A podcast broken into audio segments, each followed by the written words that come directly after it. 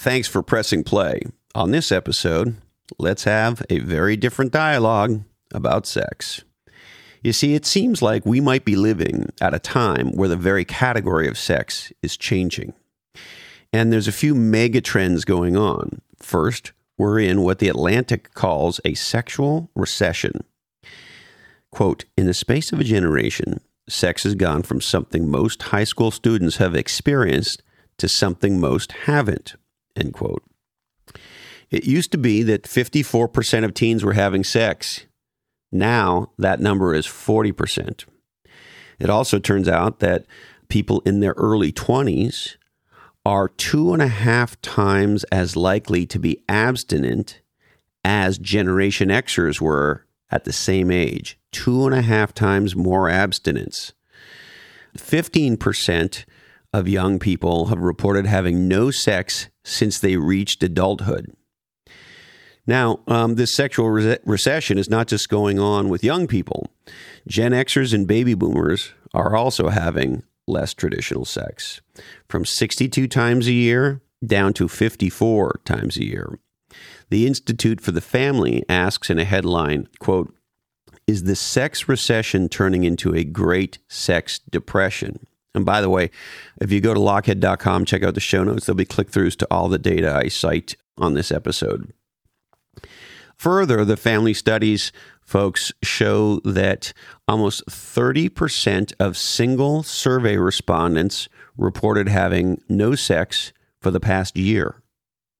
1 out of 4 single women have not had a sex partner for 2 or more years, and 1 in 10 women has not had sex with a partner for more than 5 years.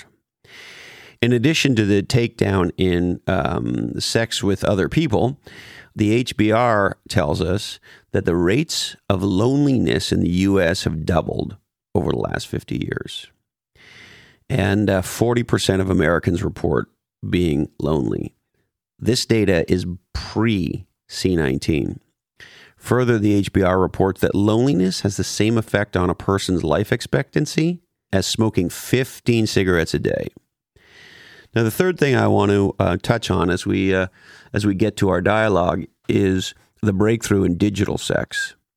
Pornhub.com claims that now they have 120 million people who visit the site daily.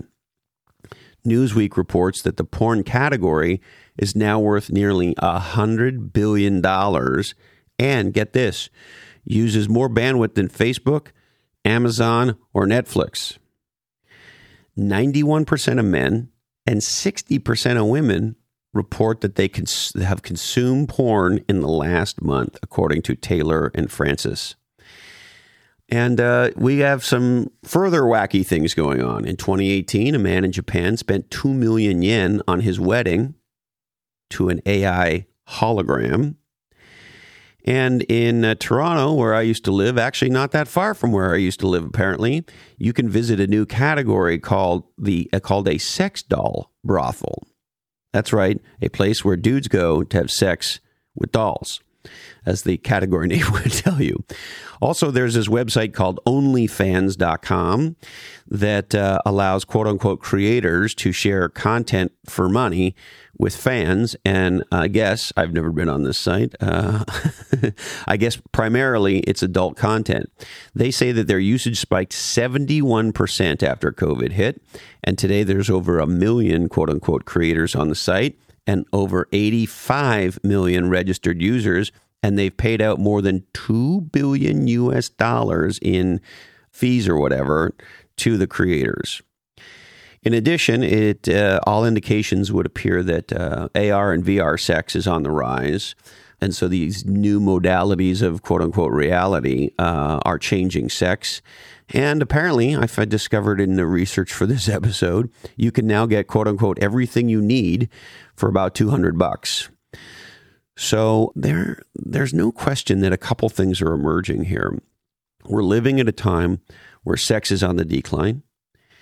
We're living at a time where more people are choosing to have sex with themselves and technology while they're choosing not to be in relationships and not to have sex with other people. And so no matter how you want to slice it, the category of sex is changing. So around here, we thought it would be smart to invite our guests. Amy Baldwin and April Lambert host one of the most popular sex podcasts on the internet. It's called the Shameless Sex Podcast, and they are here for what is a fascinating, no-holds-barred dialogue about sex. And I must warn you, Amy and April are not holding back, so be prepared. This is a very frank, descriptive, dare I say deep conversation. And we go into all of these things I mentioned and more. And so get yourself ready for one of the most different conversations you've ever had about sex. Pay special attention to their ideas about how we need to rethink things like what is premature ejaculation, why open communication matters so much, why sex toy sales are up 400% since COVID, and why running a sex toy business with your mom is kind of cool. This is Christopher Lockhead, Follow Your Different, and we are an award-winning, chart-topping, real dialogue podcast for people with a different mind. And now, hey ho, let's go.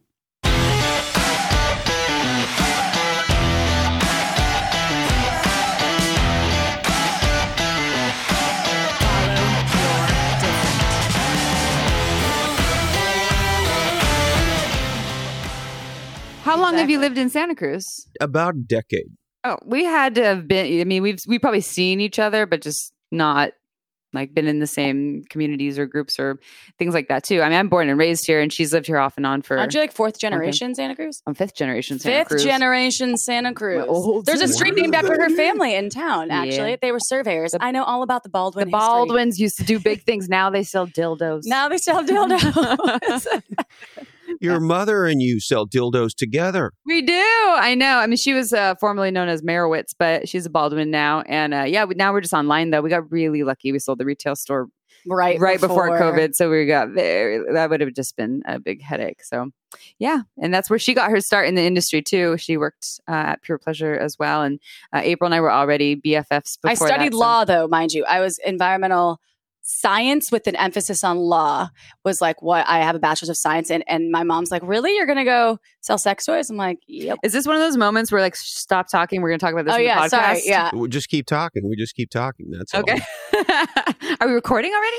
Yeah. Yes, oh my God, we are. I didn't realize this. Oh shit. I didn't see that. Sorry, everyone.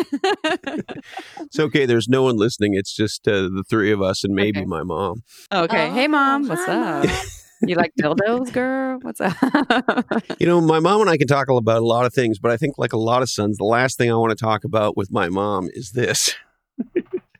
That is a common one. Mm-hmm. Yeah. Although, I mean, you must talk about sex with your mom all the time. Well, yes. And I mean, that was part of the job, right? When we were selling dildos side by side and now the store is just online. We've had both of our moms on our show too. The mom episode talking about sex. And our moms are very different from each other. So different. Yeah. They're my mom. And granted, so my mom, yes, she did talk to me about sexuality, about birth control specifically, and so safer sex when I was younger, so under 18, but not about pleasure. We didn't talk about orgasms or pleasure or the clitoris or any of that stuff. And I learned about that later on from trial and error, and maybe some textbooks and getting a mirror and looking down. Can I say pussy on here? I just said it. Is that okay? You could say anything. Beep, beep. And that's the word that I prefer to use for my genitals. It doesn't have to be your word. Everyone can choose the word that they like. So it wasn't until I was 18 and already going into the field of sexuality that we started to have these conversations that really opened up the doors for that. April, what about your mom? I grew up in a super conservative Midwestern family. And sex was just never a topic that we covered at all. Mm. We never spoke about sex. It was the nasty three-letter word.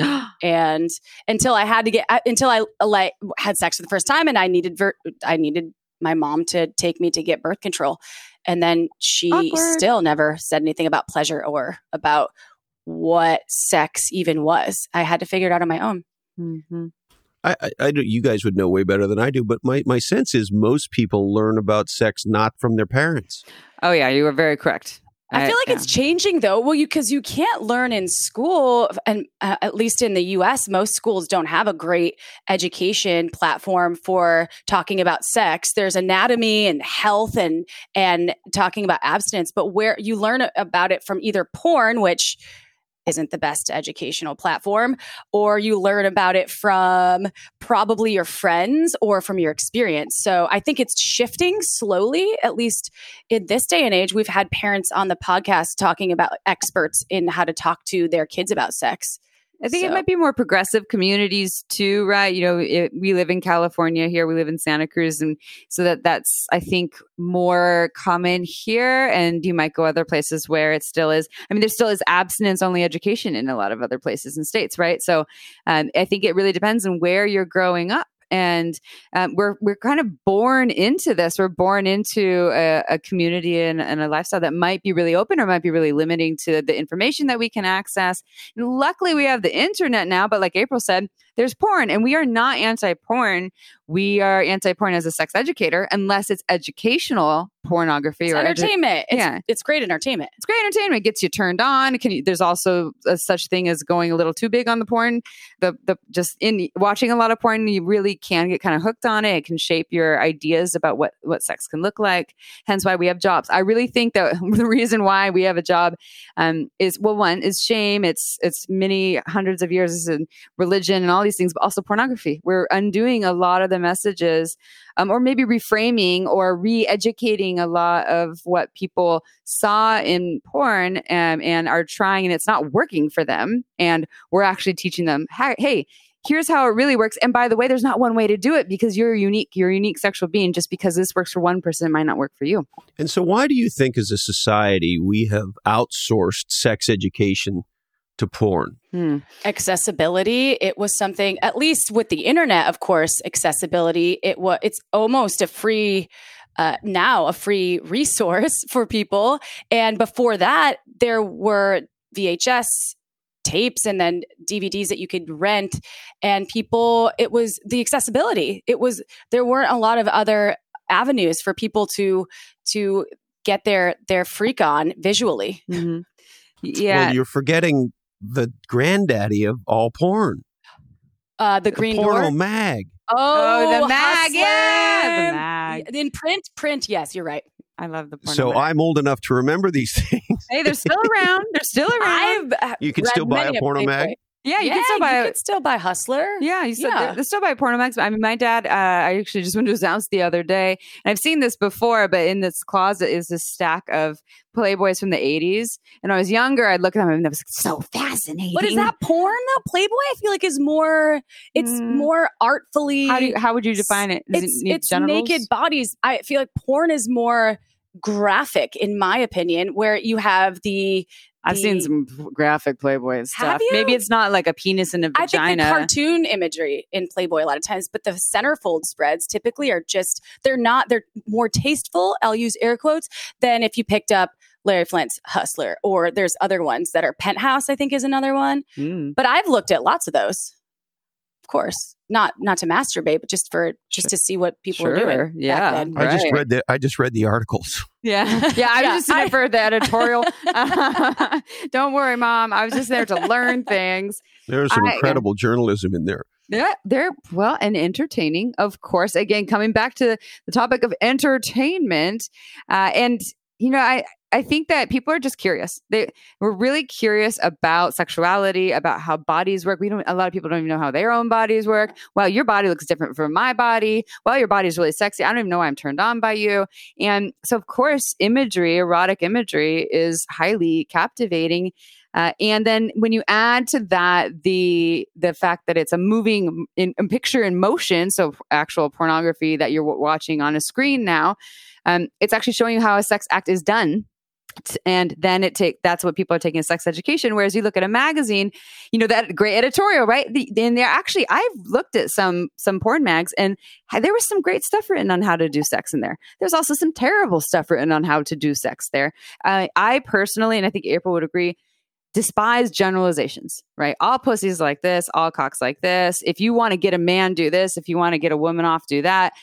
Drives me absolutely nuts because I really don't think that there is one thing other than maybe respecting people, unless some people don't like that, right? Some people are like, humiliate me and disrespect me. That's still consensual. But one thing that really applies to every single body. It's just not how it works. Also, I like to bring up the fact that a lot of people, when they were only available, like porn was only available in print form. I know that I don't want to call him out, but someone in my family used to masturbate to the lingerie section, the JCPenney catalog, also the Victoria's Secret catalog. So you take what you can get. You take what you can get. And some of us only had the Sears catalog. Yeah. Also. Or there's the stories about the people who didn't have cable and they just had the snow on their TV screen, but you could see a nipple all of a sudden. You're like, oh, there's a boob. Oh, I thought I saw half a boob, but let me jack off to that. Yeah, really quick and hard. And now that's another reason why we have a job. We're helping people with early ejaculation because they masturbated really quick and hard for too long. It's not premature. It's just ejaculatory control. Mm-hmm. Oh, so that's what we're calling it now? Yes. It's not premature ejaculation. It's what did you call it? Ejaculatory control. Yeah. So learning how to, it's not necessarily a thing that's shameful. Ejaculation, if it is premature, sounds kind of like it's a bad thing. It's happening too soon. But ejaculatory control, I'm working on my ejaculatory control. Sounds, I think, a lot nicer for folks, less shamey. Premature would also you would assume with the term premature that there is a set amount of time before it's to be premature and not premature, and who the fuck gets to decide what that is, right? So does premature mean it's 2 minutes, 3 minutes, 4 minutes, 5 minutes, or 30 seconds? You know, what is the hard fast rule here? Hard fast, how I see. And who's determining what's premature? Who's determining? And I think that I don't have the statistics, but if you look at the statistics for the average amount of time spent in penetration, we're talking about penis and vagina penetration, by the way, with, you know, thrusting, grinding, movement, and then ejaculation. It's definitely under 10 minutes. It might be closer to 3 to 5 minutes, just so you all know. And yet people who are 3 to 5 minute people still feel like they have premature ejaculation issues. So I just read the stat today. It's 7 to 10 minutes for penis owners, that on average, the amount of length it takes to orgasm. And moving on up. For vulva owners or women, it's 10 to 20 minutes for them to orgasm. Hence why you have a lot of vulva owners who are like, need a little more, please. You have to prime up that pussy. Yeah. We entertain ourselves. Yeah, sorry. You know, I'm a pretty open guy. Sex is a great topic for me. But I have to tell you, ladies, I love your podcast.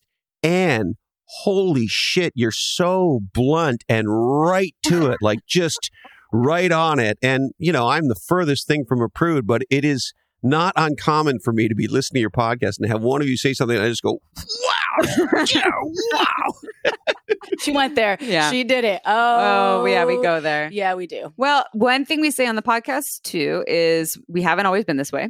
We are very well practiced in speaking openly about sexuality, whether it's on a podcast, whether it's just to each other, our friends, to our lovers and partners. But take Amy or April in our early 20s and teens, we did not speak this boldly and bravely about sexuality. It was terrifying. I didn't say pussy the way I say it now. I was talking about an actual cat. Yeah, I'd be like, look at that cute little pussy cat over there. Yeah. And yeah, it's very different now. And so I get, and here's the other piece there. I believe we all can speak really openly and boldly about sexuality. Should we, just like with anything, if we practice enough and we want to, not everyone needs to speak the way we do. It's normalizing the conversation around sex. And I think Emily Morse was specifically saying this, treating another podcaster in sexuality. She was saying she wants to normalize sex so we can talk about it like it's the weather. And I think we do the same thing. I've been selling sex toys now, and I think it's going on, I don't know, feels like forever, 20 years, but 12 years. And I have talked to people, consumers, that are really uncomfortable, and they felt so much better about the conversation because it wasn't super crass, but feeling like it was normal, though they were shopping for cosmetics at Sephora or at the perfume counter at Macy's or something, which is my goal. Yeah, you two seem to be very matter-of-fact about stuff, the way you say it on your podcast, as explicit and detail-oriented as it can be. Mm-hmm. We almost forget, you know, sometimes we'll be out to eat somewhere and we'll talk about it in the same way we would in the podcast. And we forget that other people are, that we are so matter-of-fact and open, and then there's like some table with children behind us, like, oh, I forgot that. Or I've been at the airport and we were out of anal beads at the company I used to work with, and we there were top-selling item, and I was on the phone with the logistics people, like, how much longer until we get those anal beads in? And I'm in Iowa at an airport, and I literally had this whole group of women look at me like, and I was like, oh God, I totally didn't even think about this commodity is a little bit more taboo, and anal beads probably aren't talked about a lot in Des Moines on a regular Monday. This is like most interesting things you've ever heard in an airport before is that. That would be great. And the part about being matter of fact too is, I guess I'll bring this to relationships and sex. Here's another thing. People, okay, couples or just people having sex with each other. They beat around the bush. Oh, I see. I did it again. Or sugarcoat things. And I didn't really do it with that one, but maybe we could. Some sugar on some... I hate to interrupt you, but I had my Pandora running before. I like to listen to music before I do a podcast. And just before we started, Def Leppard pours some sugar on there it is. Perfect. There it is. So that's our new thing. I thought, This is perfect. I don't know why this is a song you hear in pretty much every strip club in the world, but I thought you might appreciate it. Oh my God, that's just spot on right now. We're listening to that after, and we can do that for our music video thing. Sticky, sweet from my head to my feet. Which head is he talking about? I see where you went. Okay. Anyways, what I was saying. So the matter of fact thing, we can do this in relationship with sex, with someone we're having sex with, or not even with sex, just intimacy. And a lot of people don't do that. They are, again, not trained in it. They're scared of speaking for what they really think, what they feel, what they want, whether it's just about your partnership and, hey, you said X and I felt sad and, or I'm upset or hurt, or, hey, in the bedroom, I would really like a little more of this or a little less of that. Matter of fact, right? Pretty confronting for a lot of people because they don't want to feel wrong or bad. We always want to feel right. And I'll get away from always, but I can say for myself, it's confronting when anyone in my life, whether it's sex or not, points out something that they might be dissatisfied with or want more of from me. And this is a part of relationship, right? We're not always we're not psychic. We are not the other person or people. We're not always going to show up and meet them where they're at. And so we need to have these conversations. And I think that, again, here's a skill is to speak, maybe not bluntly, because sometimes blunt can be a little, abrasive. Harsh. Yeah. Like, and we can speak lovingly and still be very direct and talk about sexuality in this way. And that what ends up happening is we often get more pleasure and connection when we finally learn to do that. Well, what about releasing the expectation that your partner is going to be the one that will induce your pleasure? That is something, a piece that everyone expects, right? Oh, well, my partner is the person that's responsible for helping me orgasm. Yeah, they have to do everything. You're actually responsible for your own pleasure. You're responsible for, I thought you were showing off your shirt for a minute. Some sugar on me. So that's something I don't know, you just started taking off my clothes and sorry, I couldn't hear anything anybody was saying anymore. Was she taking off your clothes? Yeah, I took off his clothes. I have that ability through the screen. So this is just a piece that I wanted to touch on because you're right. No one's a psychic, no matter, well, there are some psychics perhaps out there and who knows how they are in the bedroom. Would like to try that out. What would that be like? That would be interesting. You know what I'm calling all next? Psychics out there. Hey, new category of sex retreat. We could do you could do an Esalen retreat with a psychic. And do psychic sex things in Big Sur. That sounds hot. I want to go. People would pay a shit ton of that. I bet you could sell that for $1 million a weekend in Silicon Valley. They would love that. Like, just give me all the life hacks. Tell me what to do. Yeah. Well, I'll call in all psychics. We might do a call to action right now for a CTA. But yeah, here you go. New shameless sex product right here. New shameless sex product. We're recruiting psychics. But I think that the point that I was trying to get at and playing off of what Amy was talking about, especially in partnership, we are responsible for our own pleasure. And that's something that I think if people take that into their sexual experiences, instead of being reliant on either their partner or someone they're hooking up with or whatever that looks like, knowing that you can communicate what you desire or what you're trying to tap into or what you know is proven to help you orgasm. And it's important to know that it might not happen every time. And sex is just a journey. Pleasure is a journey. It's not about the destination. The ultimate goal doesn't have to be an orgasm. So one of the things I wanted to talk to both of you about is if you take it up a level to relationships, it appears to me, and I'm no therapist and I didn't do any of this in school, but it appears to me a lot of people talk about relationships and therefore sex like it's sort of third party to them, you know, that it sort of just happens as opposed to, if you will, relationship design.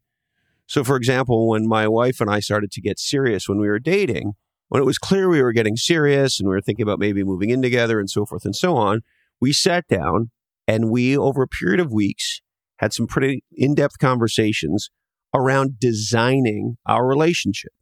Both of us had been in relationships before. Both of us had been married before.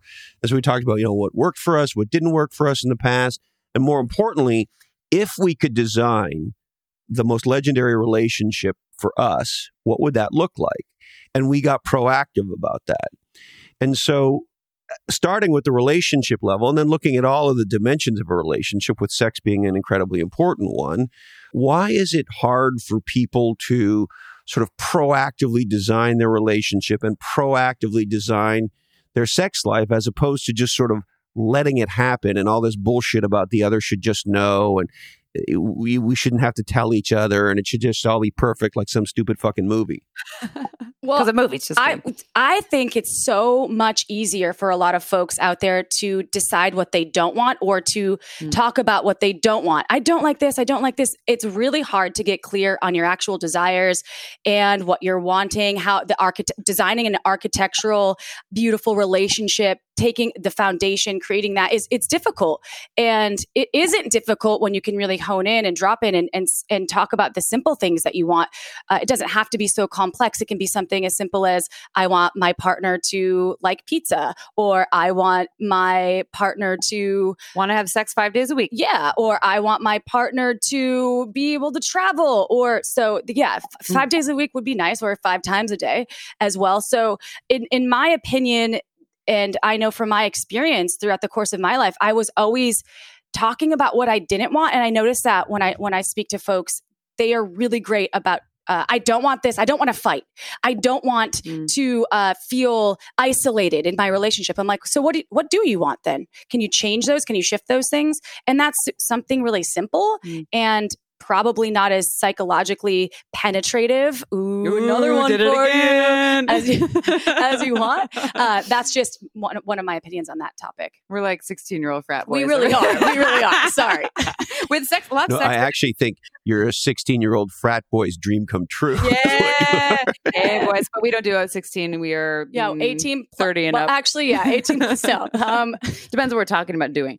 But I will add to that.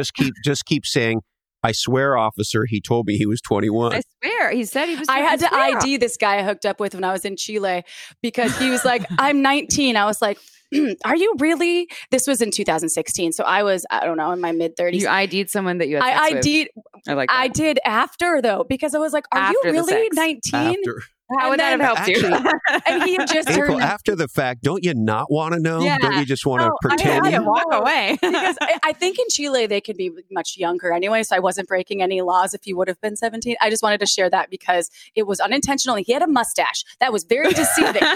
I thought he was at least 21. Oh, no. Let's bring this back to like that she had pubic hair. So, oh, my God. Yeah. He had a mustache. I know. No, it was pretty thick. I'm not judging. I just think you're hilarious. I want to bring you back to the question that you asked an ad to what April was saying. Not about the Chilean. Not about the Chilean with the mustache or pubic hair, but about the idea of spontaneity, and that a lot, especially with sex, a lot of people think that sex, everything should just happen. We shouldn't have to talk about it. We shouldn't fight about it. We shouldn't have arguments. It should just happen. And, you know, with a lot of, especially long-term couples, married folks, people who have kids, you add that to the mix. sometimes you have to plan for intimacy. And I'm not just talking about sex. I'm talking about quality time without some screens on and connecting and getting to know each other. And what they also stop getting curious about each other. It's like, I know you, I've been around you for 10 years. So let's just, and then things just get stagnant. So I think that people are taught, and this is conditioning. It's just, what's hot is spontaneity. It's just supposed to magically happen. We're supposed to know everything. We shouldn't have to have these conversations when in fact, that's bullshit. That's really the magic. And these conversations can feel really good. Like you can have deep connection from talking about things. And I love what you talked about, this relationship plan or map, or what do we want this to actually look like? And also another thing, I'm sorry, when did you say you guys, it was in the beginning of your relationship or? Yeah. Once we sort of knew we were getting serious and we weren't seeing other people. And, you know, there's that point in a relationship that it turns. Yeah. Right. And so once that started to get clear, we thought, well, let's talk about this. And we've talked about it ever since. And what I would add, I love, so that what that's you said, great. We talk about it ever since. And what happens in relationships is sometimes a wrench gets thrown in it. Maybe someone has an affair. Maybe someone's parent dies and they're grieving. They lose their sex drive for 8 months. And, or maybe someone gets in a tragic accident and, you know, loses a limb, or I mean, this maybe kind you of have extreme. Children and you don't have the space you originally did for each other. And so it's a huge life change. And so I would suggest you can rewrite that contract over and over again. Where are we now? And you said that it's a constant conversation that you're still in. And a lot of people don't even do that. It's like a one-time thing. We exchange for sure talk about it once a month. Yeah. Great. How's it going? Yeah. Do you need anything? Anything? Yeah. And it's at the big level and at the little level. Like for example, she has a long-term neck injury. And so she gets chronic headaches. And so when she gets a headache, she likes to give her a neck and head massage. And so I do. And, if the headache or the pain is in a very specific spot, she'll take my index finger or my thumb or whatever it is, and she'll put me exactly where she wants me. Mm-hmm. And she'll tell me exactly what she wants. And I fucking do that because I want to do everything I can to alleviate her pain, right? And so we can be incredibly prescriptive with each other in our relationships about what we want and need, about all sorts of things. Mm-hmm. And so why not about sex? Mm-hmm. Well, and unfortunately, there are some partners who, for whatever reason, have a really hard time taking that feedback, right? Someone says, hey, I'd like a little more of this. And they instantly get defensive. They go into the I'm not enoughness, and they don't show up the way you're talking about you showing up for your partner, for your wife. And that happens a lot. It can be really, really frustrating. I love that you're doing that. But sometimes partners are like, well, you know, or it just doesn't stick. They have a hard time hearing what their partner's saying and that request. There's also... There's a piece from that keeps coming up and ringing true with a lot of long-term relationships that Esther Perel talks about in a lot of her book is what is it? It's Mating in Captivity. But then she has this other show where she's interviewing people too. It's a podcast. Where shall we begin? Yeah. And both of those things, what is the paradigm with a lot of these long-term relationships is the fact that once people get married and when they're together for a long time, there's like this sense of ownership. So what happens is you almost become this piece of property in some folks' eyes. So you don't try because you just always know that this person will be there. When in fact, humans are ever shifting and changing and are biologically, we're always in motion. So that is what is important to take into consideration throughout any relationship, especially when you enter into marriage, when you enter into long-term partnership, if you're just agreeing to be with just a partner, you have to take into consideration that you don't own that person and it's hard to treat them like you did when you first met every day. Do your best to honor them, though, on a monthly basis and daily if you can. Yeah. And just keep that into your brain and check out that book, Mating in Captivity, because she's brilliant and she is absolutely so helpful in the information that she's conveying. She's incredible. Yeah, she's a pioneer. She does a lot of work around monogamy. She's got a couple of TED Talks, doesn't she? Yeah, TED Talks. I mean, she's really helped people just take the shame away from, I mean, she does a lot on cheating and affairs, but really just about desire in general. Why do I have desire? I love my partner. I think they're sexy. I don't want to have sex with them. Mm-hmm. What's wrong with me? Or I love my partner and I look at this other person and I'm attracted to them too. What do I do? And she normalizes a lot of these things. She's not saying go and fuck the other person that you have attraction to. If you want to do that, you know, go ahead. But she's normalizing the fact that we are not these like white picket fence monogamous forever people. Most of us are not, that we've been, the picture we've been painted, fall in love when you're 18, make the babies, and you're going to be happy forever. It's going to be forever. You're forever a person. Ever. Maybe some people. That sounds so scary to me. If anybody said, that's why I don't have a tattoo.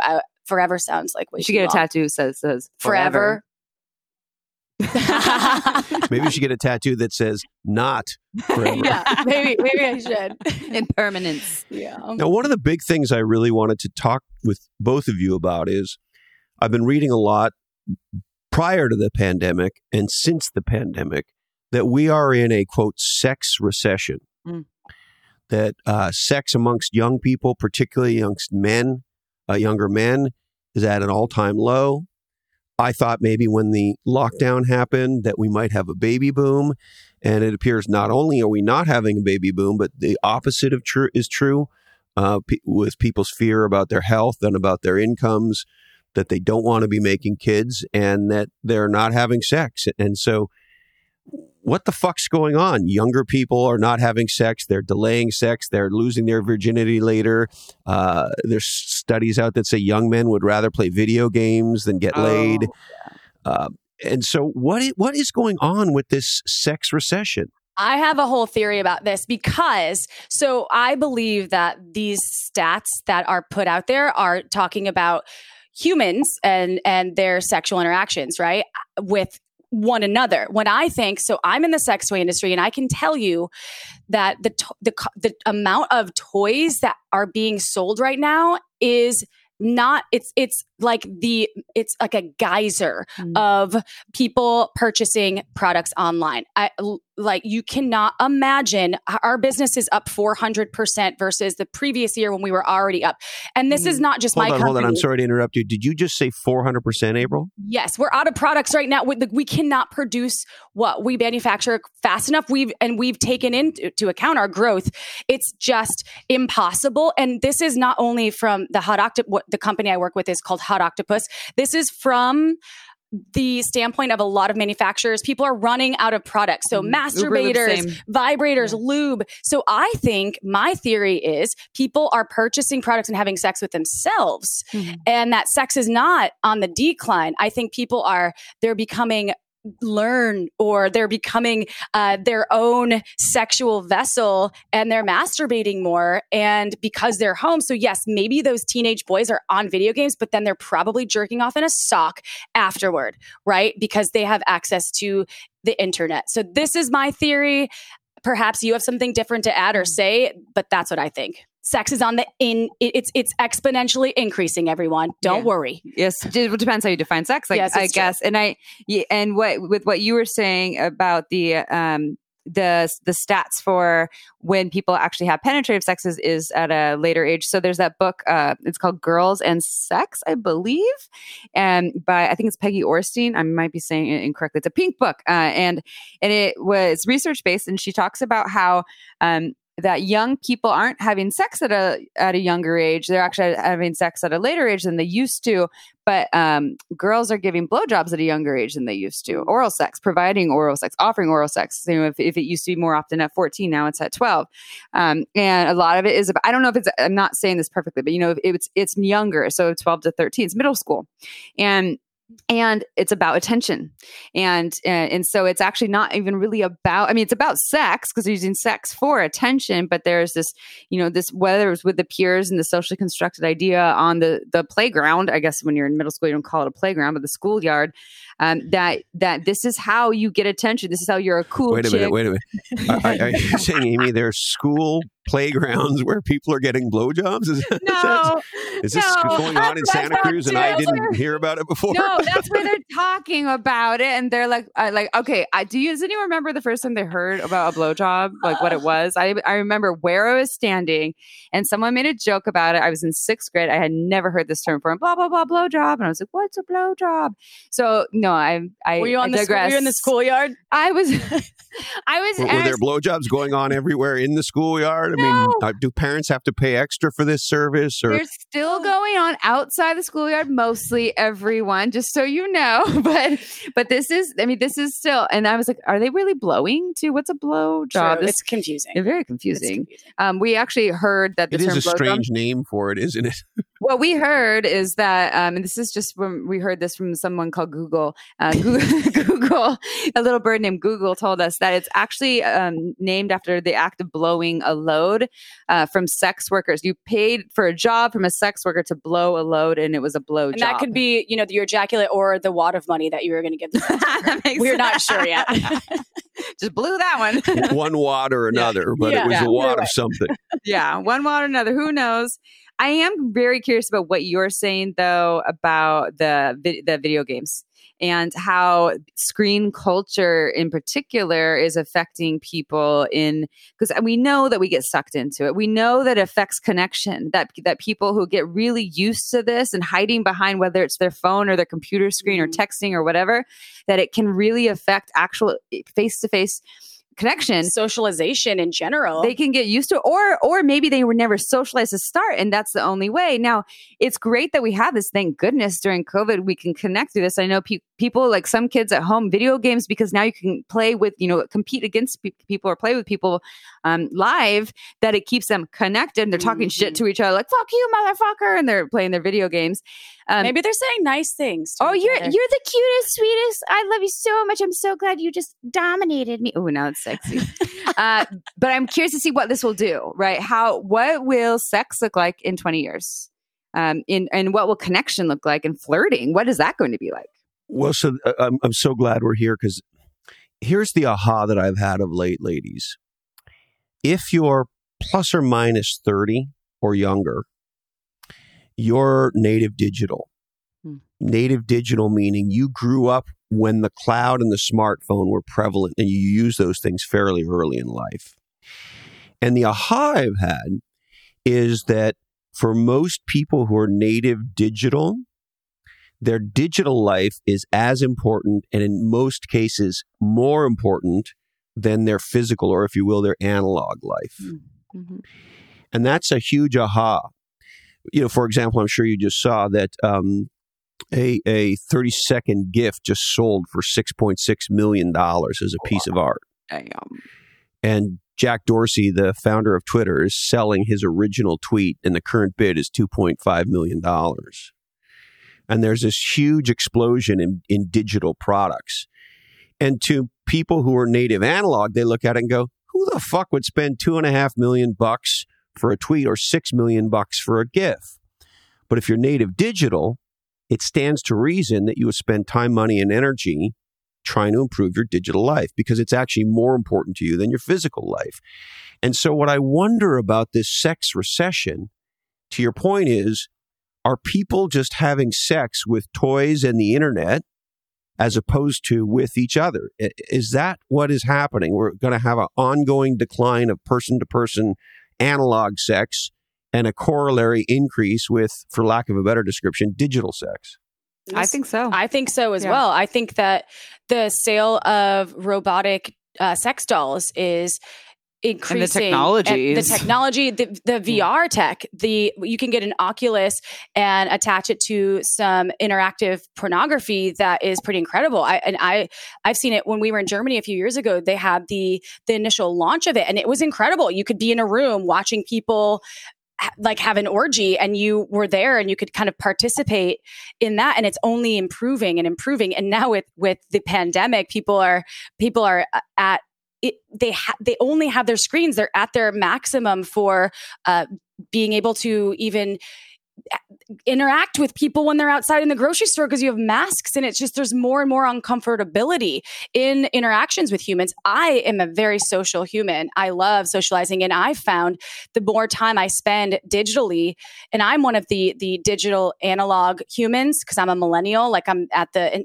as well as Amy. So I have a little bit of both. I grew up with computers. I had a cell phone at the age of like 16, right? So it wasn't when I was 6.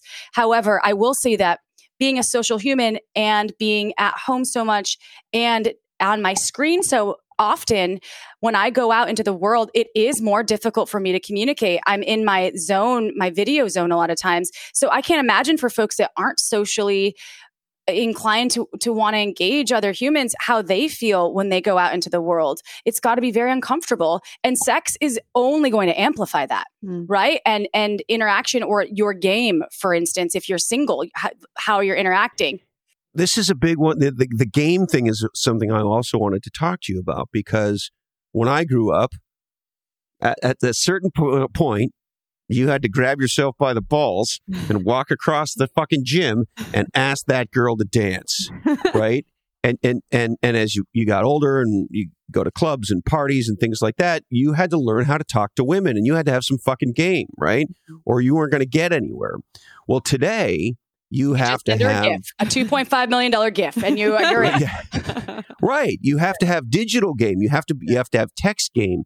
But what I find, particularly with the teenage and younger men in my life, is they might have very good digital game, but they shit themselves when they actually have to go on the date because they have no in-person game with women.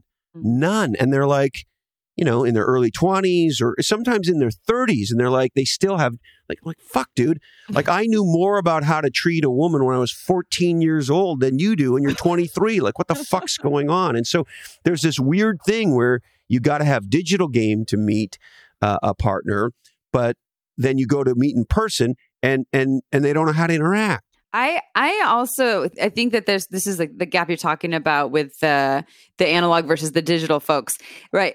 Because I also said this the other day. I have a feeling that probably more so the analog folks, that when COVID changes, I'm not going to say comes to an end, but transitions to a place where we could actually be inside a bar without masks, or maybe we mask forever, but things are different where we can actually maybe go and pick up on someone in public. And we're in Santa Cruz right here. It's a little more open right now. Outdoor restaurants are open. I think indoor's opening too.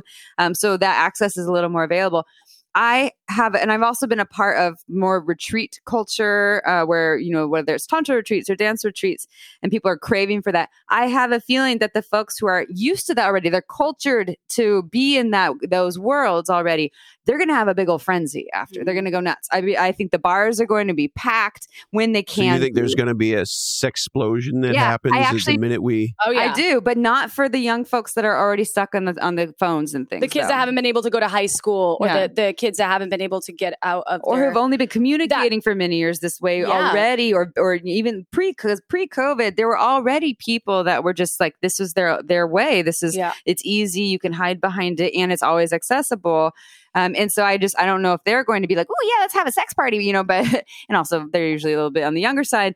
But I think for the folks that are already accustomed to it are going to, that's my guess. At least I'll be one of them. So I'm just speaking for myself. So I'm going to be going wild.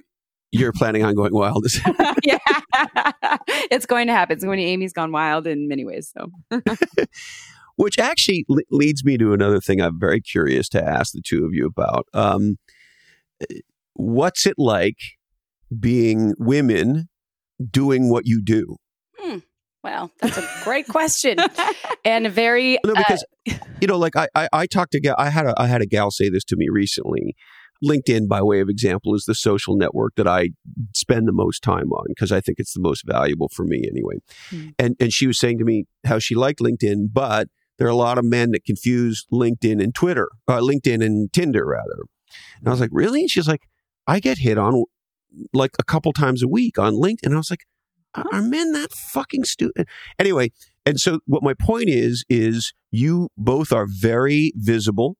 You are very public people. You're attractive ladies. And you talk about sex in a way that is, you know, very potent. Let me put it that way. And so what does that, what does that mean in your life? Like, I'm like, are you attracting things that maybe you don't want to, or how does that happen? Or how do you deal with that? Or, you know, what's it like being with you living this public sex life? You know, I have a total wall when it comes to interacting with folks that will hit me up on social media via DMs or Facebook. Amy, are you drinking wine? Hell yeah. Me too. Cheers. That a girl. Yeah. Well, hey, fuck. I'm gonna do that. Hey, we talk about sex all day. It's how it's. I'm gonna pour myself a West Side Water whiskey. West Side Water. Oh, it's from Santa Cruz. Yeah, this is West Side whiskey. West Side Water whiskey right here in Santa Cruz. Oh my God! Yeah, this stuff is fucking awesome. Where do I go buy that? They have their little distillery. It's all over the place. Yeah, I don't buy a bottle of that. Get out of your bubble, really, Amy. Your pandemic stuck in the midtown. We did an episode with John, the founder of the company, and they make custom whiskeys for local bars and restaurants. And they do whiskey and all sorts of vodka and a whole bunch of different. Anyway, they're amazing. Oh, incredible local company. There's a lot of good distilleries. The company's called You Blend It. You Blend It. Oh, look it up. Santa Cruz is such a little hub for creations. I love it. Write it down. Oh, we have so many legendary entrepreneurs here. It's really fun. Yeah, it's incredible. Well, I'll just finish kind of what I was. Oh yeah, cheers! Tapping into L'chaim. And I think, mm-hmm. April says it's 7 years bad luck if you don't make eye contact while you. It's true. I made eye contact. Let's make sure we do this right. Okay, here we go again. All right. Cheers. I'm looking at you right in the eye. It's really hard to look you all in the eye, and then you can't because of the camera. Anyways. I know. Wow. That's great. I'll get drunk. I have to take my 17-year-old nephew for a driving lesson. I'll show up drunk. It'll be great. Well, he can drive you, so that's perfect. Yeah. Exactly. I'm sure he is, got it together, and don't make him parallel park down a hill. He's actually not too bad on parallel parking. Oh, so that's good. Wow. His test is coming up soon, but tell him how to curb his wheels. Curb the wheels. No teenager ever knows how to do that. Mm-hmm. They get confused. Mm-hmm. Anyway, so what's it like being a lady? Going back to it. Being a lady. I have to say, industry. I haven't had a lot of single moments in my career. However, when I have, people tend to either think I'm in porn, which when I say sex industry, the April's like, we're not. It's not. Don't say that. People think we're in porn. It's not the sex. I'm not in porn.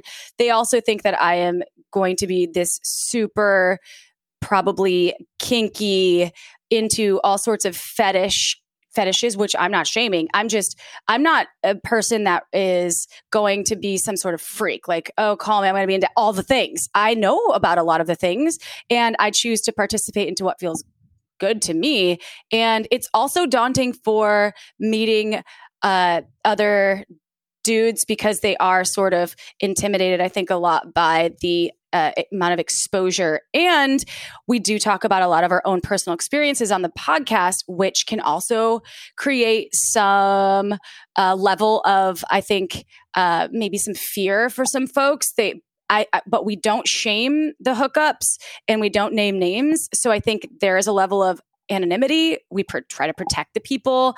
However, it's not that hard to sleuth and find the people that we talk about on the show. I would say I respect people's decision. And I know that if they aren't into my work and my creative outlets, that they're probably not for me. So I choose to ignore the dick pics in the DMs and move on from those. And I choose. Does anybody like a dick pic in their DM? Most people don't. No, if they ask for it, I never ask for those. Not things. A dick that you don't know. Like most, like there's maybe some people, but very few are really into a strange dick, right? Like oh, nice strange dick. I'm so turned on right now. First of all, like dicks can be beautiful. Dicks can also just look strange. And let's also say, if I don't know the dick, I'm like that's not consensual. Thank you. I feel like Amy is a good resource for this question because you've been single a bit more throughout your career in this industry. Mm-hmm. And I feel like you've also been a master at navigating it, I think, better than I am because I usually am just like the ultimate no. And I'm like, here you are. And you're more of this, you have this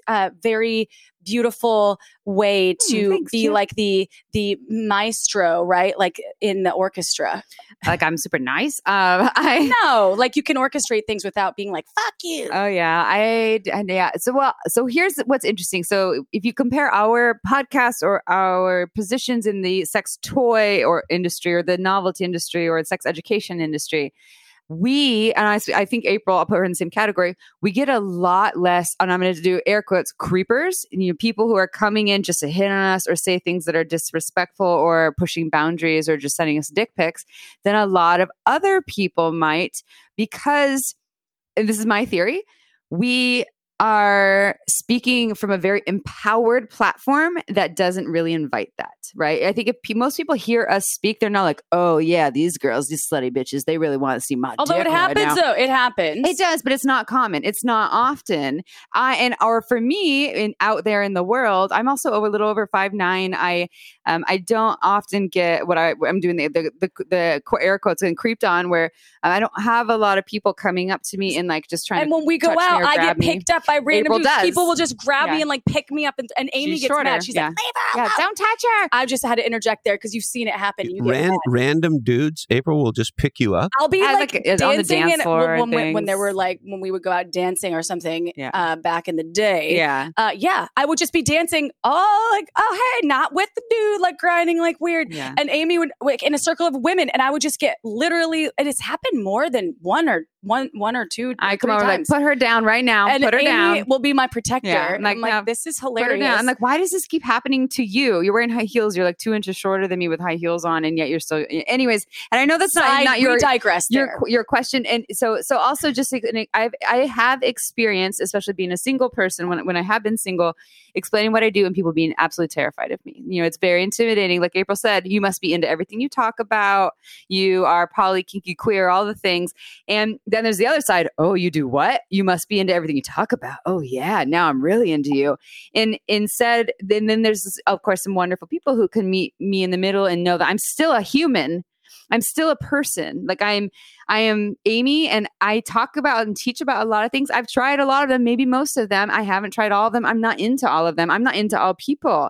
And just because we do something that is edgy that you're afraid of or intimidated by doesn't mean that I'm an intimidating person. I'm just well practiced in it. I have my own insecurities and my own slip ups, and I've fucked up in the world of sexuality so many times. I've done so many embarrassing things and had some really uncomfortable or traumatic experiences. And so I use that as leverage to teach to myself and other people. But fun fact about this with people being intimidated or also infatuated, and then the middle ground of attracted to us for what we do. My current partner was a podcast fan. Fanboy. He listened to our podcast to try to help his marriage. That was not going so well. Help. Communication break. He decided he wanted to hang out with you instead of his wife. No, he was trying really hard to make that marriage work. It wasn't. There was a lot of things. I won't give away personal details. It was beyond repair. Yeah, there was just stuff there that was that, and I think it's really beautiful that he wanted to say, well, maybe it's me. Maybe I need to learn some things, how to communicate, sex skills, etc. And long story short, and this isn't the only reason why. It's like they try. Of course, he tried some things, but there's a lot of other stuff there that's not my place to talk about. But it didn't work. And I went into a local yoga studio here in Aptos. It's a Hot Source Yoga. And I walked in and I heard Shameless Sex. And I was like, oh yeah, is it my voice or my hair? He's like, it's your voice. I listened to you. And I was like, oh, you're kind of hot. And I was single at the time. He's like, he's wearing little short shorts. He's all sweaty. What's up? But nothing happened for another month. And then he actually did slide into my DM. He sent me a Facebook message. And was but not flirting. A dick pic. No dick pic. He was very nice about it. But all of his pictures are of his family. So I'm like, what the fuck is this? Is he in an open marriage or like, which I mean, if it open, I might try that, who knows? And so we started talking and they were separated and we started dating, and the intention was to be casual and it wasn't. So at any rate, so here's one of the beauties of dating him. Because you've heard our podcast, right? We talk very openly about the type of sex we like, that we've had, what we're into, what our trauma is, what our daddy issues are. You get a very good sense of who we are from listening to our podcast. We are the same. Like the way we're talking right now, this is just how April and I are all the time. Sometimes we're tired. Sometimes we're more energized. So if someone listens to our podcast and they're like, I'm really attracted to who you are, I'm like, fuck yes, they can you also really know do me. Their research to learn exactly how I like to be navigate the old I'm going to run up to you at the bar and say some things that I think will turn you on. They can actually just learn what we both like from listening to our podcast, which I think is kind of cool. It's the glorified Tinder these days. You don't have to swipe anywhere. You just listen to the hours of content that we've created. And come hit on us. And come hit on us if you see us out. Don't touch us. It out. Is don't a... don't touch us. Yes, but this is the thing, right? Like, you know, I'm the same way on my podcast. I'm myself. I don't play some character that I invented. And so people who listen to the podcast on a regular basis, they know who I am because I'm not... This is exactly who I am.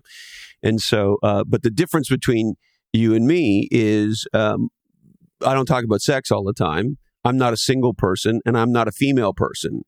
And so I know how bizarre it is to have exactly the experience, Amy, that you just described, to be standing in line at Verve or somewhere and have somebody go, are you Christopher Lockhead? I mean, that's a very weird experience, right? And they recognize your voice. But again, I think my version of that experience and your version of that experience are probably pretty different.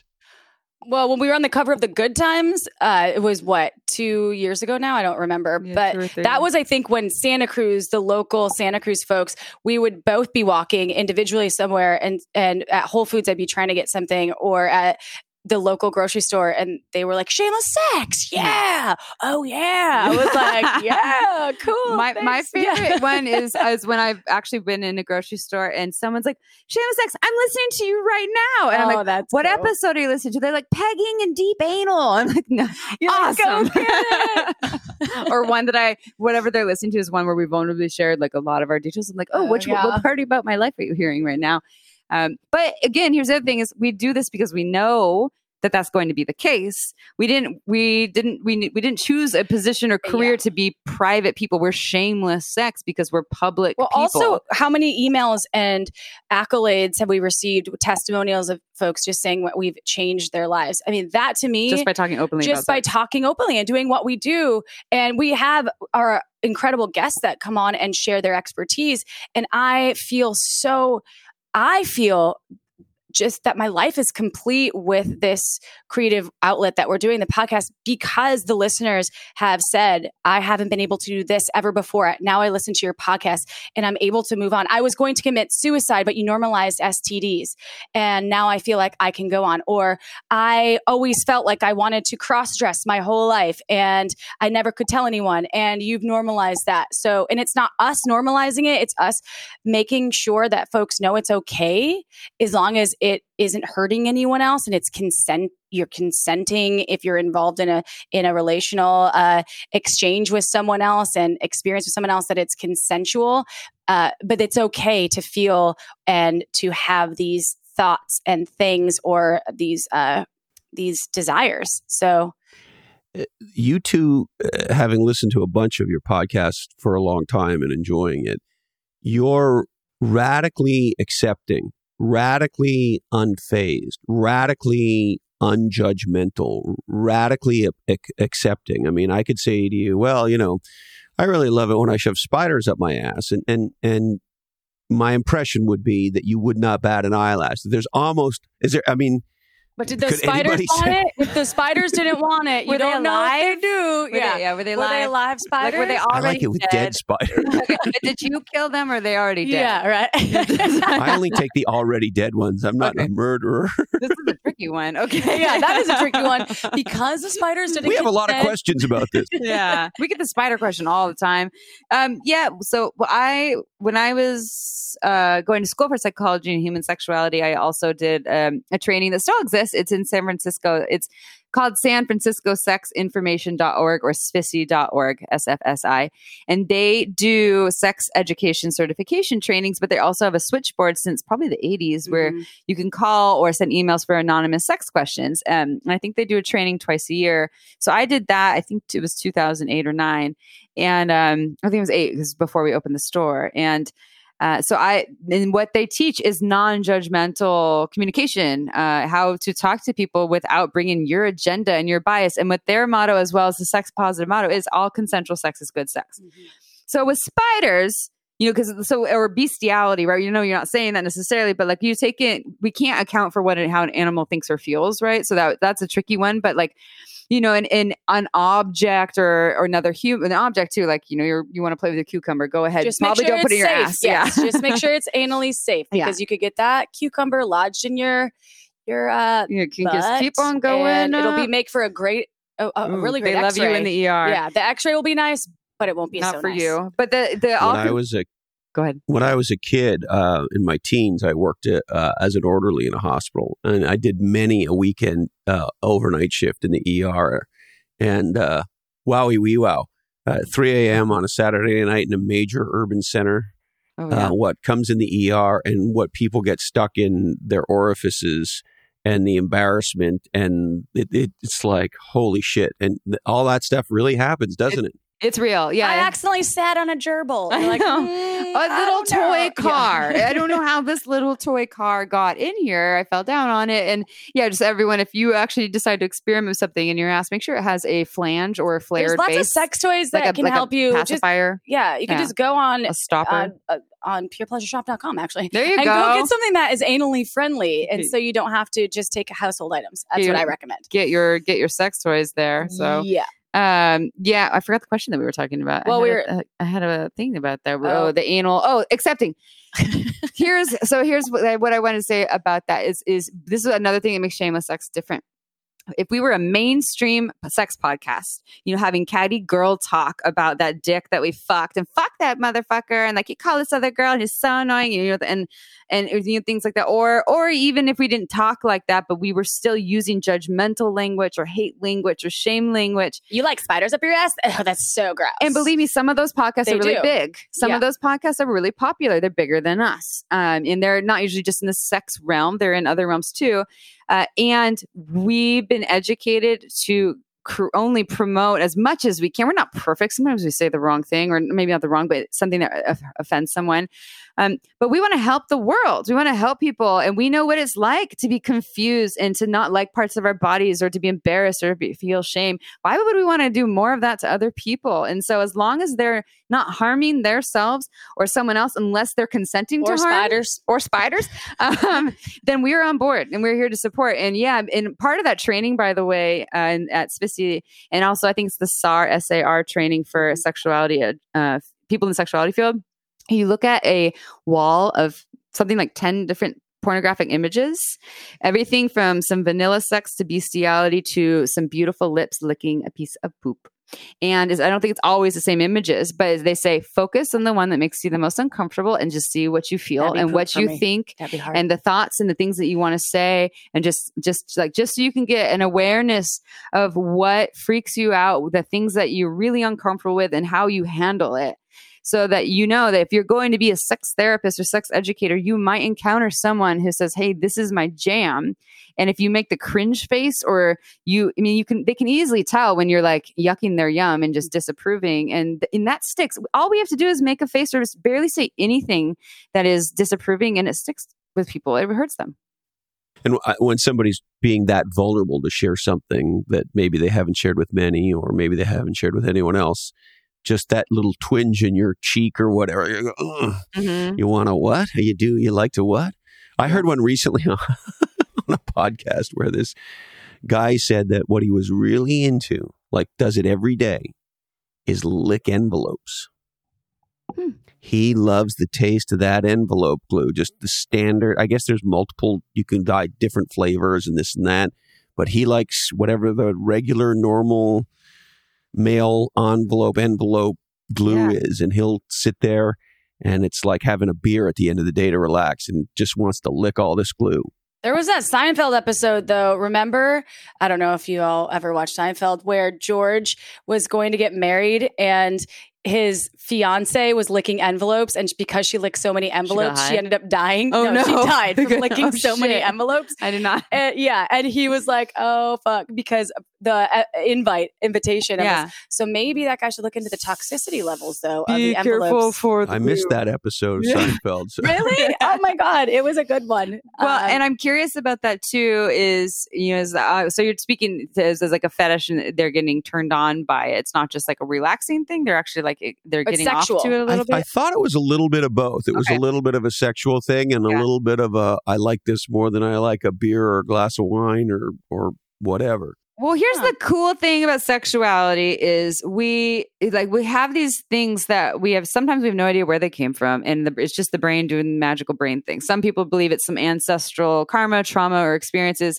And sometimes we just don't remember where maybe it came from. Who knows? Or the brain also can eroticize just first time experiences in very interesting ways as a means of dealing with it, as a means of understanding it. Right. So say someone was breastfed really late in life, till they were 9, they might perhaps grow up to be a breast fetishist, and maybe not. I'm not saying that that's titties. And they might not. They might just because someone's breastfed till they're 9 doesn't mean they're going to be a breast fetishist. Or someone who was spanked and they didn't, even if they didn't like it when they were a kid, might grow up to really like spanking as a way to deal with the trauma of this thing that happened. So an experience can be positive and it can turn into a fetish. It can be negative. It could turn into a fetish or a kink. And I think that is beautiful because it shows how brilliant our system is in how we handle things, how we deal with things. Now, the tricky thing is when they're not consensual and we have a desire or arousal for something that you can't consent. Like, I'll just bring it to the bestiality thing, which we don't need to go too deep into. And so that's something that is a little tricky thing. And this is not where I'm going to say that I'm highly trained in, but not something that in the sex positive movement we would necessarily advocate for. I don't really know the therapy behind something of those sorts, but it is in the category of a fetish. And there's people that do have a particular sense on how to therapize people if they are wanting to, move through bestiality if that is something, because you can't pray the gay away, and I don't know if you can pray the bestiality away. However, you can work with professionals to help you because look, there's nothing, we're not saying it's bad or have shame around that. It's more or less like, how can you move through that, or how can you honor that and still or how can therapy or the system better accommodate someone's thing that is kind of stuck in their brain? Well, pedophilia is a huge one too. That's the one I was trying to dodge. But We'll dodge it. It is, though. It's a thing. It is. Right? It is. And so I was like, how instead of saying, hey, you're bad, you should get rid of this thing, and it's not working. How can we instead change the system so that they have better support? I'm not talking about access to like This American Life did a whole podcast about pedophilia, and it was incredible because they wanted to actually create a sense of, hey, if we put these people into a box and shut them away, this exists. It's not going away. What can we do to actually heal this or help folks so they're not going to be pedophiles and they can have this thing and not bring it into real situations? And even bringing that away from the topic that most people don't want to talk about too, to just trauma in general, to bring it away, bring it towards something where like we have any sort of trauma, it doesn't just leave us on its own. It's not like, okay, it's been fun. We usually need to do some sort of work and get some sort of support. And that applies to all kinds of things. And I'm not saying that all fetishes or kinks need to go away or we need to support around them, but if they're not consensual or they're not serving us, there are outlets or ways to get support, and sometimes we need better outlets that we really don't have as in this system, at least quite yet. And Amy, do you know off the top of your head, or maybe April, what the statistics are around the percentage of people? I've read things in the past, but I don't want to quote things not knowing. But it seems to me there's a high percentage of people, higher than maybe some might think, who have experienced some kind of abuse or sexual trauma. And I won't say this perfectly either, but I think that one of the numbers that they were saying was like 1 in 3 people that will have some sort of sexual trauma, and if you change that number to just looking at women, it's like 1 in 2 women. I believe this is the last I heard, and I think that this is just what's potentially reported. I think of all the women I know, most of the women I know, we don't fit in that statistic, but depends on how you define sexual trauma. And also, that's what I was just going to say, because because if you can put all sorts of trauma, we don't ever talk about the hierarchies of trauma because there isn't a hierarchy of trauma. Someone that has suffered sexual abuse as a child or suffered being victim of sexual assault as or a just teenager, coercion. That or coercion. Yeah. That's the thing. So there's levels. So it's kind of one of those things that I think that if you're a human being and you're especially a vulva owning human being, most of us have probably experienced some sort of trauma. Mm-hmm. The level is undetermined because I've never been raped. I've never been victim of an assault. I've been harassed. I've been a lot of coercion. Mm-hmm. So, and I had a lot of sex that I didn't want to have. And I said yes anyway. Totally. So it depends on how you define that. Mm-hmm. And it could be the same for penis owners. I have had a lot of penis owning friends and partners in the past that have told me about babysitters that touched them weird, mm-hmm. or like female babysitters that were teenagers, like that were doing weird shit to them. I was really shocked. And because a lot of those types of situations go undiscussed because there's so much shame around those. Mm-hmm. Yeah. It's kind of hidden. Yeah. And so this brings us to an interesting spot, which is, we live at a time of increased awareness, increased training, changes in laws that have happened over the last 15, 20 years or so around sexual harassment, around sexuality and harassment in the workplace, et cetera, et cetera. And so on one hand, here you are outwardly talking about all this stuff and you'll say things that are, explicit and all this kind of stuff. And at the same time, we're at a place where I think a lot of us are trying to figure out how to be a person in this world where we want to be sensitive. We don't want to necessarily be offensive, but at the same time, if we're committed to full self-expression, we want to be able to talk about things and we want to be able to share things. And so what guidance do you have for how do we have these conversations with each other in a way that does work so that you and I can have a conversation about sex where, I'm not an asshole for asking you questions about sex because we're fucking having a conversation about sex. Mm-hmm. I think there's probably a time and a place for the most part. And, if you're working at some corporate office, just sitting at the desk across the cubicle across from your friend and you're like, hey, how was the bang last night? Unless it's like someone, your bro, or your buddy, or your lady friend or whatever, however they identify where it's already, you're already friends, it's already negotiated. I mean, some of this is to me is like a little bit common sense ish, right? Where you can feel into it. And a lot of people just aren't trained into reading other people. And some people don't know how to, and how to read the energy and the vibe, right? They're not trained to be present and to really like pick up on the overall energy, read people's body's language, but going really slow. They're just kind of like shooting around in the dark. And that's unfortunate. I wonder how much of that is related to screen culture too, honestly. Like, what is that going to be like, all the screens and then people showing up to in-person stuff and not knowing how to talk, and they're that awkward person cracking dick jokes in a very inappropriate time. So I think that is a tricky one as well. Because if people are too censored, then they're in their heads all the time. And that's very limiting. And we don't want, especially if it comes to actually having sex, we don't want to be all up in our heads all the time. It gets in the way. So I think just really starting to pay more attention and to get clear and to maybe ask before you dive into the conversation, right? So I think this kind of, I was just in a situation recently where the conversation started to go into something that was seemingly sexual. And as it started to go into that, and this wasn't in a workplace though, but as it started to go in that, the person that was going there was like, stop and was like, hey, I'm realizing this is going this place. Is this okay right now? Checking in, like, are you all, or is this okay? I'm calling myself out that we're going into this new place, whether it's flirtatious or profane or something like that. So yeah, it is a tricky time though. So I don't have the perfect answer though, especially when it comes to like HR and the corporate place, nor do I have much experience in that place too. And I feel for people who feel like they're walking on eggshells, and I feel for all the people who feel like they've also been abused. And I like that people are feeling safer to be in more protected, but I also don't love that people are like, wait, but how do I do this? How do I relate and be well? And myself? One of the things I wonder about in this regard, ladies, is Hopefully, you know, we'll continue to scale these vaccines. Hopefully, the new variants will be manageable, and hopefully we'll be able to be with each other in a more normal way. Of course, we all live in the same town, and if it weren't for COVID, we'd all be together in the studio, and that would be wonderful, and we're not, for obvious reasons. But what I'm wondering about is, just like in the last couple weeks, I've done a few things that I hadn't done in a year. You know, so I took my nieces and nephews skiing up at Shasta.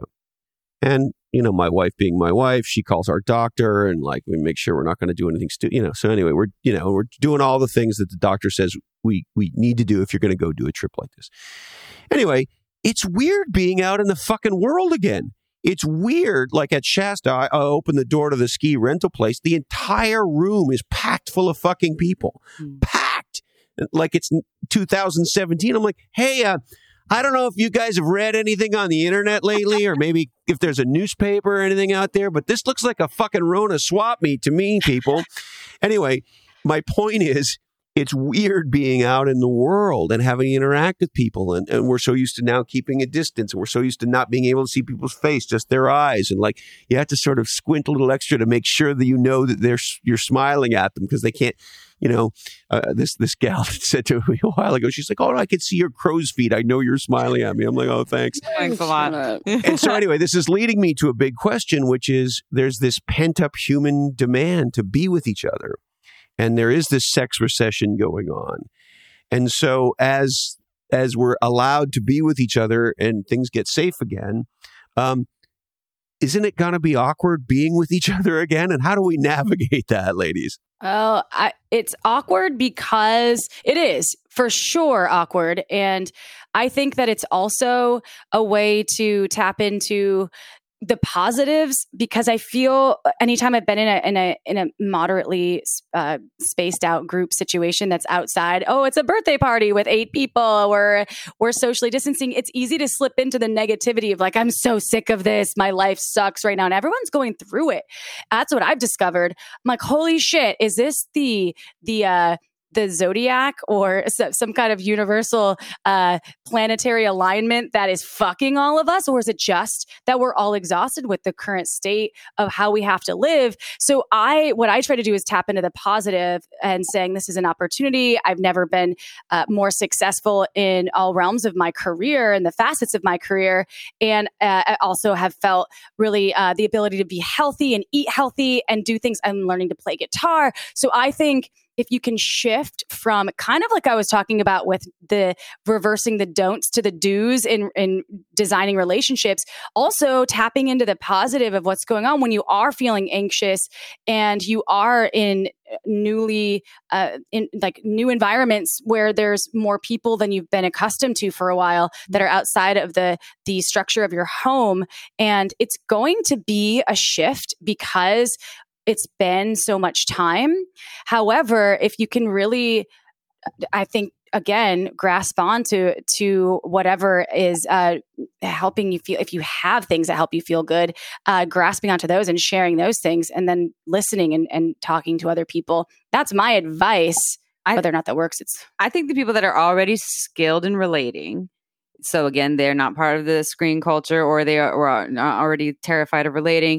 It's going to take them they're skilled in relating already in person, and they've been doing their work during this COVID trauma, because this is a trauma, everyone. I know that I had a whole year of a dark era of this, and I'm finally just feeling like my full shiny Amy, who can give all of myself when it comes to relating to people. Whereas, you know, 6 months ago, I was the dimmer version of myself.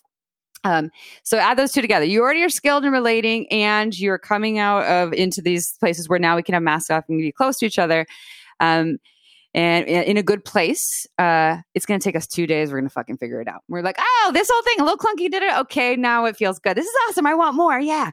For the folks who are not skilled, it's going to be real awkward. For the folks who are coming out with their dimmer switch way down, turned way down, and probably needing more support, which is a lot. Like, the statistics for anxiety and depression are crazy right now. Mm-hmm. The increase is nuts what therapists are reporting. And a lot of people don't have therapists. They don't have access, they don't have money, or they don't want to help themselves. They don't know how to help themselves. There's so many reasons why.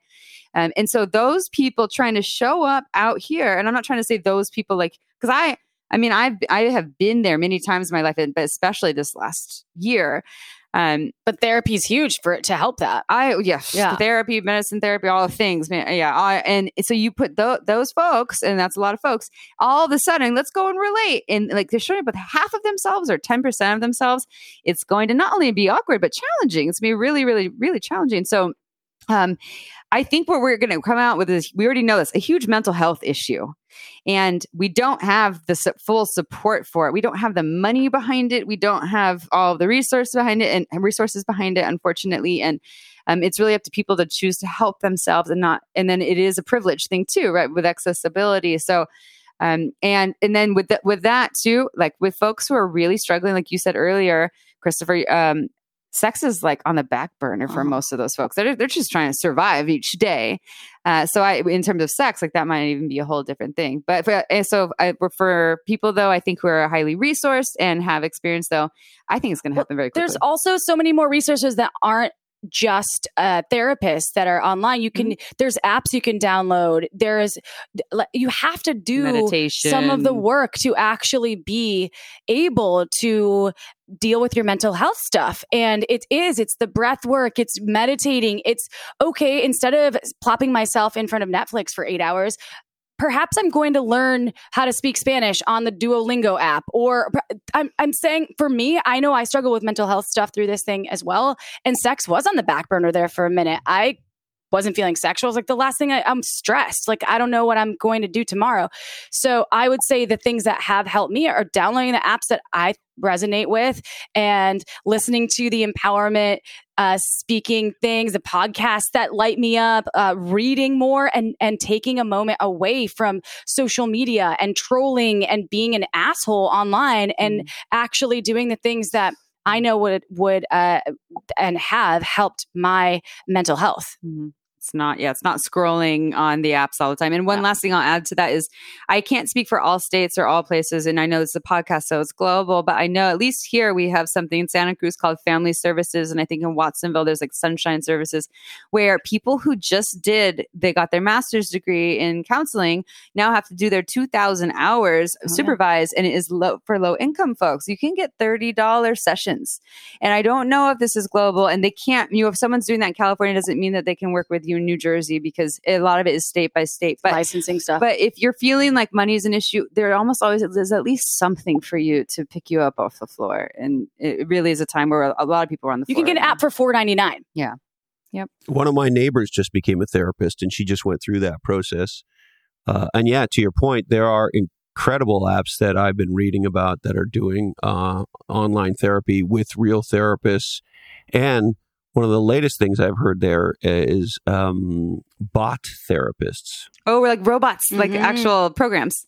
Interesting. And it sounds, to those of us who are not native digital, it sounds a little, what are you talking about? But some people say it really works, that the machine learning learns how to help you. So I don't...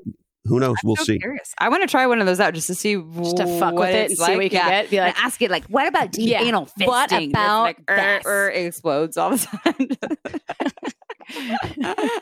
That might blow the algorithm right up there, Amy. Sorry. Well, clearly, ladies, I could talk to you about sex we could do a 12-part mini-series together, and I'd be stoked. But I want to be respectful of your time. Is there anything else you'd like to touch on before we wrap? I just want to touch on Amy right now, because I have her. She's literally touching right next to me. Right, I'm touching her. Could you do a little softer? You all want to know slower than that? Yeah, our shameless sex slogan is go slower than slow and go slower than that. So because most people, when they think they're going slow, they're still not going that slow. So don't do the whole brrrr. Vulva flippage. Go slow. Yeah, if you haven't experienced it. Although we speak very quickly, so we don't go slower fast. Than that when we probably. And sometimes we like to have sex really fast and hard too. Sometimes you can get pounded and it feels great. What I will say is that hard and fast serves a time and place. And what I will leave you with, if there's one sex tip that you take with us today, it's, well, actually I'll give you two. One is presence. If most people, one of their main issues with sex is they're just not showing up for it. They're in their heads and not in their bodies. And so start practicing being in your body. And if you don't know how to do that, take up a meditation practice or start doing some embodied therapy work. Your breath is your medicine. Breath is very helpful. Just start to learn that single pointed focus on something that is in your body, not in your mind. And then the other thing is go slower than slow and slower than that. We're not saying all the time, but especially when you're just starting to touch a body, whether it's a shoulder, a cock, a vulva, you need the skin on skin to acclimate to each other if it's two bodies. And also to wake nerve endings up, taking your time. Now, sometimes the penis can handle really fast and hard all right away. But at least speaking for vulvas, just really experiment with it. A lot of people find they get more pleasure when they slow the fuck down. And check in. Remember, no one's psychic. No one is psychic. Well, maybe calling all psychics. We're doing a cash-in call for psychics right now. Yeah. So I think that's great advice. And the last piece that I will add, which I said earlier in the show, is that it's really important that it's not about the destination, but it's about the journey. Love it.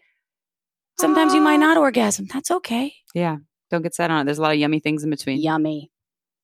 I heard one of your more recent episodes was something about having sex all day.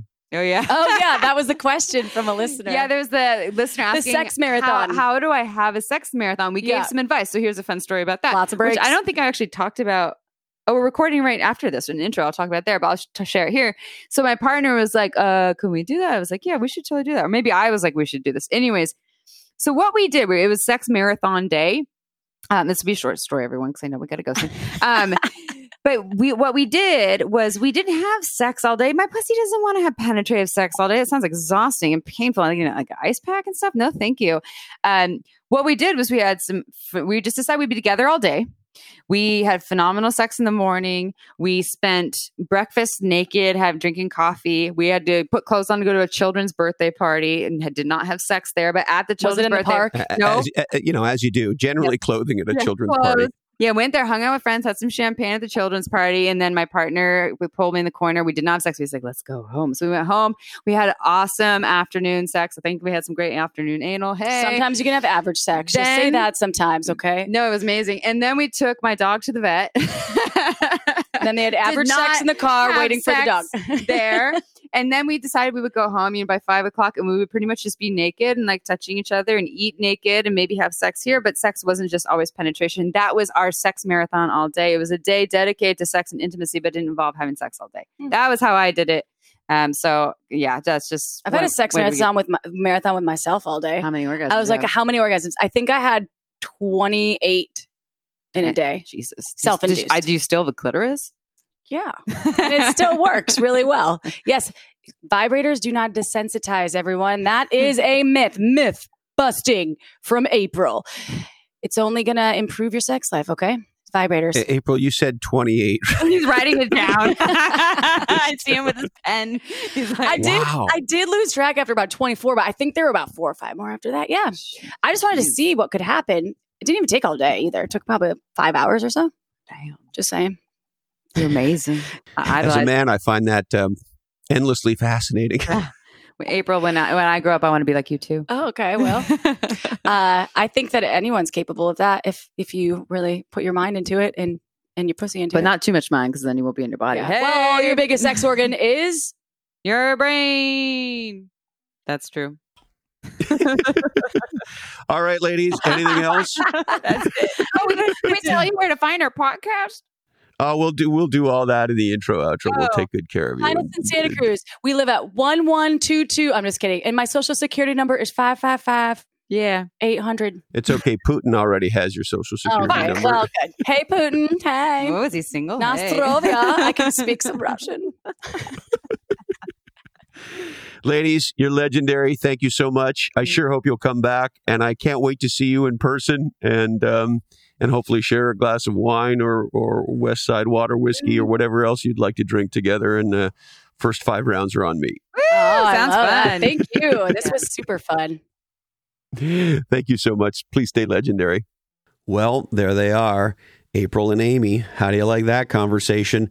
Please make sure to check out the Shameless Sex Podcast, wherever you get legendary podcasts. That's the Shameless Sex Podcast with Amy and April. And speaking of podcasts, why don't you hit subscribe on your podcast player right now if you're not subscribed already to Follow Your Different.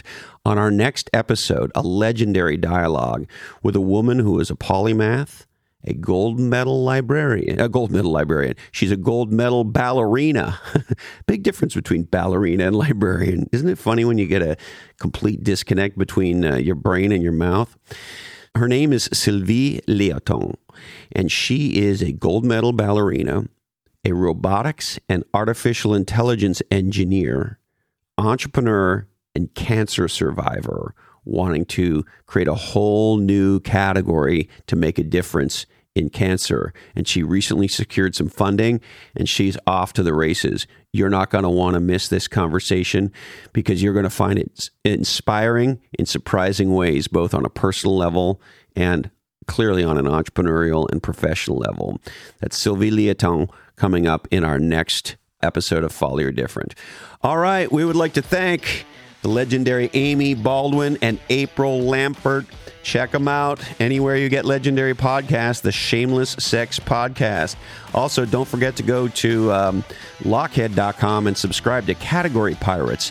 Recently, we dropped a fascinating letter about how to create a category breakthrough while playing something called the venture capital game. And who knows, maybe we'll talk about that on an upcoming episode of Lockheed on Marketing. But check out Category Pirates at Lockheed.com. Also, I need to remind you that today's information is provided to you solely for informational purposes, and this oddcast is the sole property of the Lockheed Oddcast Network. All rights do remain perturbed. Remember, you do have the right to remain silent, and anything you do or say regarding anything you just heard may be used by you to create legendary outcomes in your life. Please consult your lawyer, doctor, shaman, nutritionist, and therapist, and definitely mother before acting on anything you heard on today's episode. We are produced and edited by the GOAT, the greatest of all time, Jason DeFilippo. Check out his podcast, Grumpy Old Geeks. Jamie J. and Sarah Knox do legendary technical execution around here, and they build Lockheed.com. Show notes by GM Simon. Remember to spread love, not viruses.